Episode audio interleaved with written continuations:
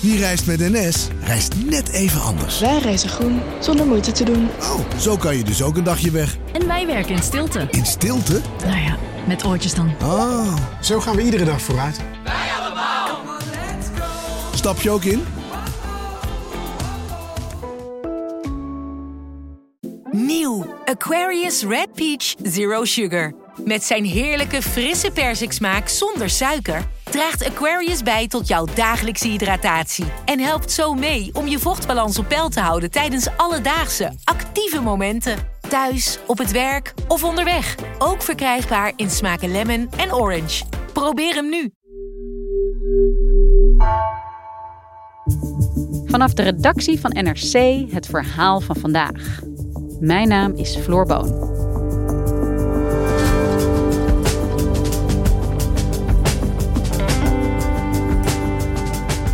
Puissant rijke Russen merken de gevolgen van de internationale sancties steeds meer. Meerdere landen bevroren hun banktegoeden en legden beslag op hun bezittingen. Economieverslaggever Jorg Leijten volgde hoe deze Russische oligarchen hun jachten, villa's en vliegtuigen moesten afstaan. Maar hoe zinvol is dit eigenlijk? Wordt Poetin hier wel echt door geraakt?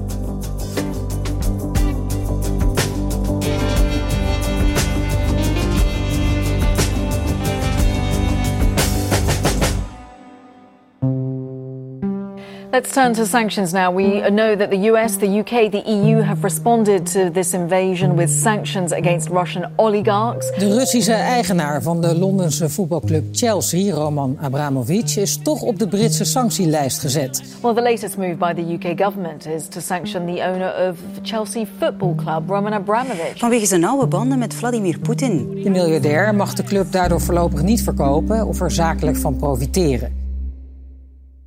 Afgelopen week werd Roman Abramovich, de Russische oligarch, op de Britse sanctielijst geplaatst. En begin deze week ook op de Europese sanctielijst. En Abramovich is een vertrouweling van Poetin, of in ieder geval dat was hij. We weten niet zeker hoe hij zich op dit moment en de afgelopen jaren tot Poetin viel, maar ze hebben tientallen jaren een soort professionele vriendschap met elkaar onderhouden. Ze gingen met elkaar dineren, zagen elkaar regelmatig.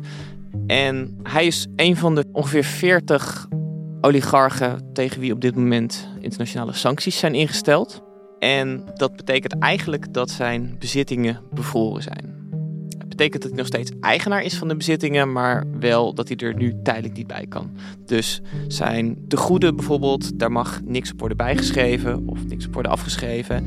En het heeft een belangrijk gevolg voor een Britse voetbalclub die Roman Abramovich bezit, namelijk Chelsea. But the club will be allowed to keep playing. Dat betekent ook dat Chelsea voorlopig geen transfers mag doen bijvoorbeeld of nieuwe contracten sluiten. Er mogen geen tickets meer worden verkocht, dus alleen abonnees kunnen de wedstrijden nog bijwonen. En toen de uh, inval in Oekraïne begon, zag hij de bijl een beetje hangen. En toen heeft hij geprobeerd om die voetbalclub waar hij sinds 2003 eigenaar van was, om die te verkopen. Is hem niet gelukt. Maar er zijn ook een aantal oligarchen die wel al eerder aanvoelden wat er aan zat te komen en hun bezittingen naar voor hen vriendelijker orde wisten te verplaatsen. Jorg, we horen sinds de invasie van Rusland in Oekraïne heel veel over de oligarchen en sancties die hen persoonlijk worden opgelegd, los ook van de sancties die uh, Rusland worden opgelegd. Uh, ja, als manier van het Westen om druk te zetten op Poetin en die invasie te veroordelen. Maar wie zijn deze oligarchen eigenlijk? Ja, de oligarchen, dat zijn eigenlijk van oudsher zijn dat voornamelijk mannen uit uh, de Sovjet-Unie nog. Die toen de Sovjet-Unie uit elkaar viel, uh, hebben zij voor best wel weinig geld allerlei voormalige staatsbedrijven in handen gekregen. En Boris Yeltsin wilde in 1996, de toenmalige uh, leider van uh, Rusland, wilde zijn herverkiezing veiligstellen en heeft toen eigenlijk aan allerlei mensen belangen in staatsbedrijven beloofd. Er is toen een soort, soort van veiling opgezet. Maar het is algemeen bekend dat die veiling eigenlijk een beetje getrukt is, waardoor uiteindelijk bepaalde mensen uh, bepaalde belangen in staatsbedrijven in handen kregen. En dan moet je denken aan oliebedrijven, gasbedrijven, um, bedrijven die grondstoffen uit de grond halen, belangrijke grondstoffen, staal, aluminium, staalconcerns, um, dus dat soort dingen. En ze zijn er eigenlijk steeds rijker door geworden. En uh, hebben daardoor ook een soort ja, jetset leven kunnen leiden. Dus ze hebben uiteindelijk luxe jachten gekocht. Verschillende plekken in Europa. Grote villa's. Sommigen hebben zelfs privévliegtuigen. Met dank aan die belangen in bedrijven die ze vrij goedkoop konden krijgen aan het uiteenvallen van de Sovjet-Unie. Ja, en we hebben het over oligarch. Hè? Dat woord komt van oligarchie, oud Grieks woord betekent eigenlijk dat uh, de macht en uh, het heersen van weinigen, van een soort eliteclub. Maar goed, Rusland is helemaal geen oligarchie. Je zou eerder kunnen zeggen dat het inmiddels een dictatuur is geworden. Of in ieder geval een autocratie, geleid door één sterke man. Waarom noemen we dit dan oligarchen en niet gewoon miljardairs? Ja, eigenlijk wat je ziet is dat deze uh, figuren best wel wat invloedrijk op zijn minst waren uh, vroeger. Dus zij bezitten dit soort allerlei belangrijke grondstoffen, gingen daarover. En hadden daarmee best wel een machtige positie. De theorie is op het moment dat jij de belangrijkste grondstoffen van het land bezit, dat je, dat, dat jou ook automatisch macht geeft. Dus deze mannen zijn en waren best wel machtig daardoor. Ik zeg ook waren omdat een deel daarvan heeft hun belang weer terugverkocht aan, aan Vladimir Poetin. En dat heeft alles te maken met de, eigenlijk de kentering die er rond 2003 kwam in de positie van oligarchen in uh, Rusland. Um, want we hebben het nu over oligarchen en als mensen als vertrouweling van Poetin en hun, zijn intieme kring. Maar je zou ook kunnen zeggen, het is een soort gedwongen huwelijk bijna. Want wat er gebeurde in 2003 de rijkste man van Rusland, Mikhail Godorkovsky, die schaarde zich achter een tegenstander van Poetin bij Russische verkiezingen. En toen, dat vond Poetin niet zo leuk. Dus die man is vrijwel meteen van al zijn bezittingen ontdaan. De voormalig topman van het Russische olieconcern Yukos, Mikhail Godorkovsky, is tot negen jaar strafkamp veroordeeld. Hij is schuldig bevonden aan belastingfraude, diefstal en verduistering. Aanvankelijk was er weinig sympathie voor een man die zijn rijkdommen vergaarde in een tijd dat miljoenen Russen de eindjes aan elkaar moesten knopen. Maar steeds meer mensen zijn ervan overtuigd dat van een eerlijk proces al lang geen sprake meer is. Hij is in een soort showproces veroordeeld en is nu verbannen naar het buitenland. Um, kun je zeggen dat is nog redelijk vriendelijk als je ziet wat er de laatste jaren met mensen is gebeurd die zich tegen het regime hebben gekeerd. Maar de rijkste man van Rusland werd van al zijn rijkdom ontdaan. En toen hebben die oligarchen wel gezien van, oh ja, dat is ook zoals het zo kan gaan in Rusland. Dus die zijn zich wat anders op gaan stellen ten aanzien van Poetin. Dus die hebben zich eigenlijk bij Poetin gemeld en gezegd van oké, ehm, dit is niet wat wij willen dat er met ons gebeurt. Wat kunnen wij doen om dat te voorkomen? Wat je bijvoorbeeld zag is dat de Chelsea-eigenaar Abramovic, die had een groot belang in een olie- en gasbedrijf wat Sipneft heette. En uh, dat heeft hij in 2005 weer terugverkocht aan Gazprom, het staatsolie- en gasbedrijf. En ook daar is hij weer heel rijk van geworden. Dus zo zie je dat uh, Poetin en Abramovic ook elkaar weer hielpen. En wat we ook weten is dat Poetin uh, vlak voordat hij Oekraïne binnenviel, een aantal oligarchen, een aantal getrouwen uh, naar zich toe heeft gehaald, naar het Kremlin heeft gehaald. En die in een soort, soort praatsessie heeft bijgepraat over wat hij van plan was om te gaan doen in Oekraïne. Um, we weten niet precies wat hij daar heeft verteld. En waarschijnlijk heeft hij er ook geen toestemming voor gevraagd. Zo iemand is Poetin op dit moment niet. Maar hij heeft ze in ieder geval wel die oligarchen van op de hoogte gesteld van nou, hè, dit is wat ik waarschijnlijk van plan ben om te gaan doen. Dat ze hun bezitting alvast zouden kunnen gaan verplaatsen.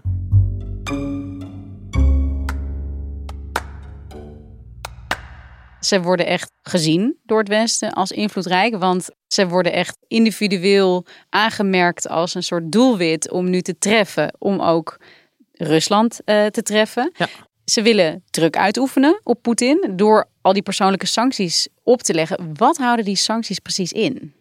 Ja, dat is eigenlijk, eigenlijk tweeledig. Uh, er zijn sancties tegen uh, een deel van de bedrijven van deze figuren opgelegd. Zodat die bedrijven bijvoorbeeld niet meer kunnen handelen met, met, met het Westen, met bijvoorbeeld uh, de EU. Maar tegen hen zelf zijn dus ook sancties opgelegd. Wat je bijvoorbeeld ziet is, zij kunnen niet meer bij hun bezittingen. En dat gaat dus niet alleen maar om hun tegoeden die ze in uh, Europa hebben. maar ook om bijvoorbeeld hun luxejacht. Dus je had uh, bijvoorbeeld de oligarch Alexei Mordashov. Hij wordt wel de rijkste man in Rusland genoemd. Hij heeft uh, miljarden, enkele tientallen miljarden aan bezittingen. Als je dat in dollars meet in ieder geval. Die had een jacht liggen in Italië, Lady M. En uh, nou, eigenlijk dat jacht had alles wat je van een soort luxe jacht van de rijken kunt verwachten. Eigen beauty salon, een eigen sportschool aan boord, een zwembad. Maar dat is dus door de Italianen geconfiskeerd. Dus dat is verzegeld. Hij mag niet met dat jacht op pad gaan. En wat is precies het idee achter deze sancties, achter het bevriezen van die tegoeden en dat deze oligarchen dus niet meer bij hun bezittingen kunnen? Het idee is dat ze vinden het natuurlijk hartstikke vervelend als ze niet meer bij hun jacht kunnen, als ze niet meer bij hun deel van hun geld kunnen.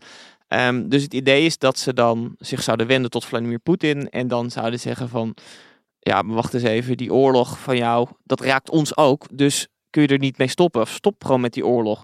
He, nog even los van dat het natuurlijk moreel verwerpelijk is dat zo'n oorlog wordt gevoerd. Maar uh, door hun in een portemonnee te raken, zou je ook, zouden zij druk uit moeten gaan oefenen op Poetin om daarmee te stoppen. Nou ja, dat is in ieder geval de hoop. Ja. De vraag is natuurlijk, werkt het ook zo? Hebben die sancties ook het gewenste effect? Uh, want uiteindelijk gaat het maar om een handjevol mensen dat op deze manier wordt geraakt. Ja, dat is een goede vraag wat je ook ziet nu de laatste weken, is dat eigenlijk die oligarchen eh, binnenskamers wel het een en ander vinden van de oorlog in Oekraïne.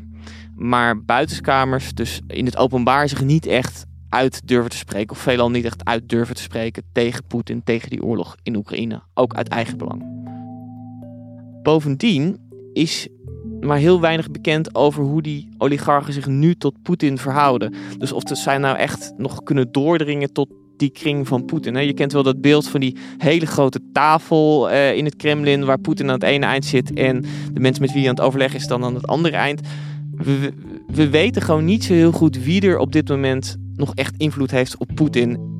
Je hebt bijvoorbeeld een oligarch, Mikhail Friedman, een van de uh, rijkste uh, mannen van Rusland ook.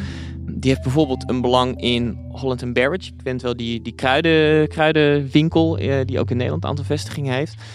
Um, die heeft gezegd van, ik heb helemaal geen invloed op Poetin. You should understand, you know, that, that, that uh, it's very sensitive issue and imposing sanction against us here just create enormous pressure for us personally. But we do not have any impact for political decision at all.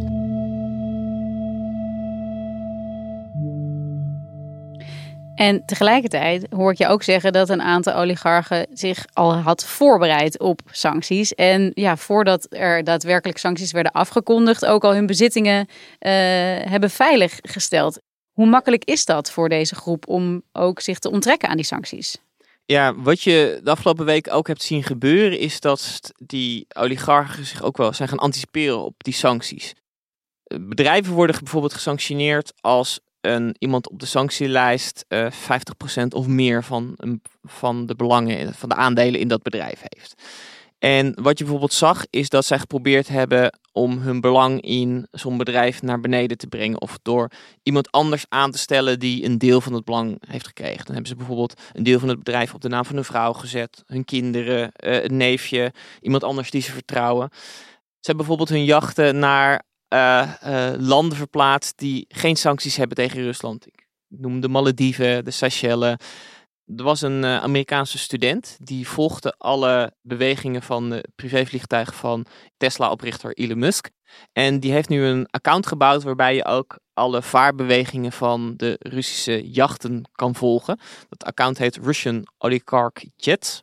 En daar zie je precies hoe die Russen de afgelopen weken hun uh, boten allemaal richting Malediven, Seychelles, bijvoorbeeld ook Montenegro hebben verplaatst. Een voorbeeld is bijvoorbeeld uh, die Rus Mordashov, die van dat ingenomen jacht.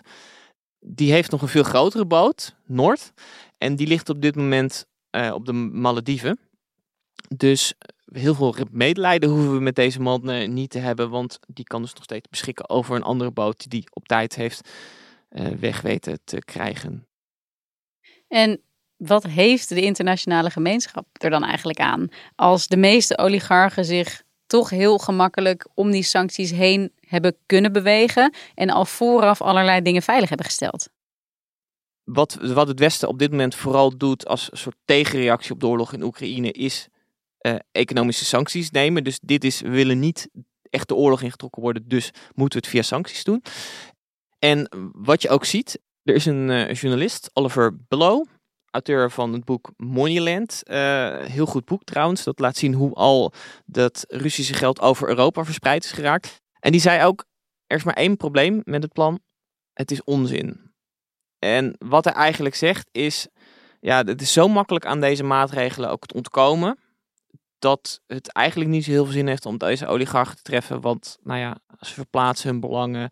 Um, je moet er meteen op, je moet meteen effectief uh, zijn. En je ziet bijvoorbeeld in Groot-Brittannië hebben ze allerlei wetgeving die al eerder oligarchen zou aanpakken. Die heeft jarenlang op de plank gelegen en die moet nu ineens worden uitgevoerd in allerijl. Dus ja, het is ook een beetje symboolpolitiek is wat hij eigenlijk zegt. En hoe lange termijn is dit ook, die sancties. Als de oorlog voorbij is, krijgt Abramovic dan bijvoorbeeld gewoon zijn voetbalclub Chelsea weer terug? Krijgt iedereen dan weer toegang tot zijn bezittingen? Of zijn dit dingen die wel echt ja, worden geconfiskeerd uiteindelijk? Ja, dat is lastig om te zeggen. Ze zijn natuurlijk bevroren, dus in principe kun je ze ook weer ontdooien en eh, kun je mensen weer bij hun bezittingen laten. Maar wat je bijvoorbeeld ziet toen de Krim is ingenomen in 2014 door Rusland, toen zijn er ook allerlei personen op de sanctielijst gekomen. En die hebben daar jarenlang op gestaan. Dus de verwachting is niet dat iemand die nu op de sanctielijst is gekomen, er over drie weken bijvoorbeeld weer vanaf is. Um, dat zal samenhangen met wat Rusland verder gaat doen en hoe de situatie in Oekraïne zich ontwikkelt.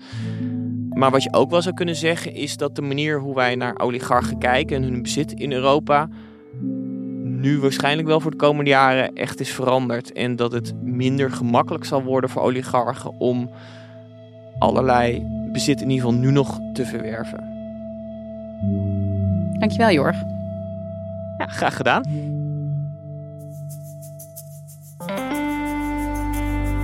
Je luisterde naar vandaag, een podcast van NRC.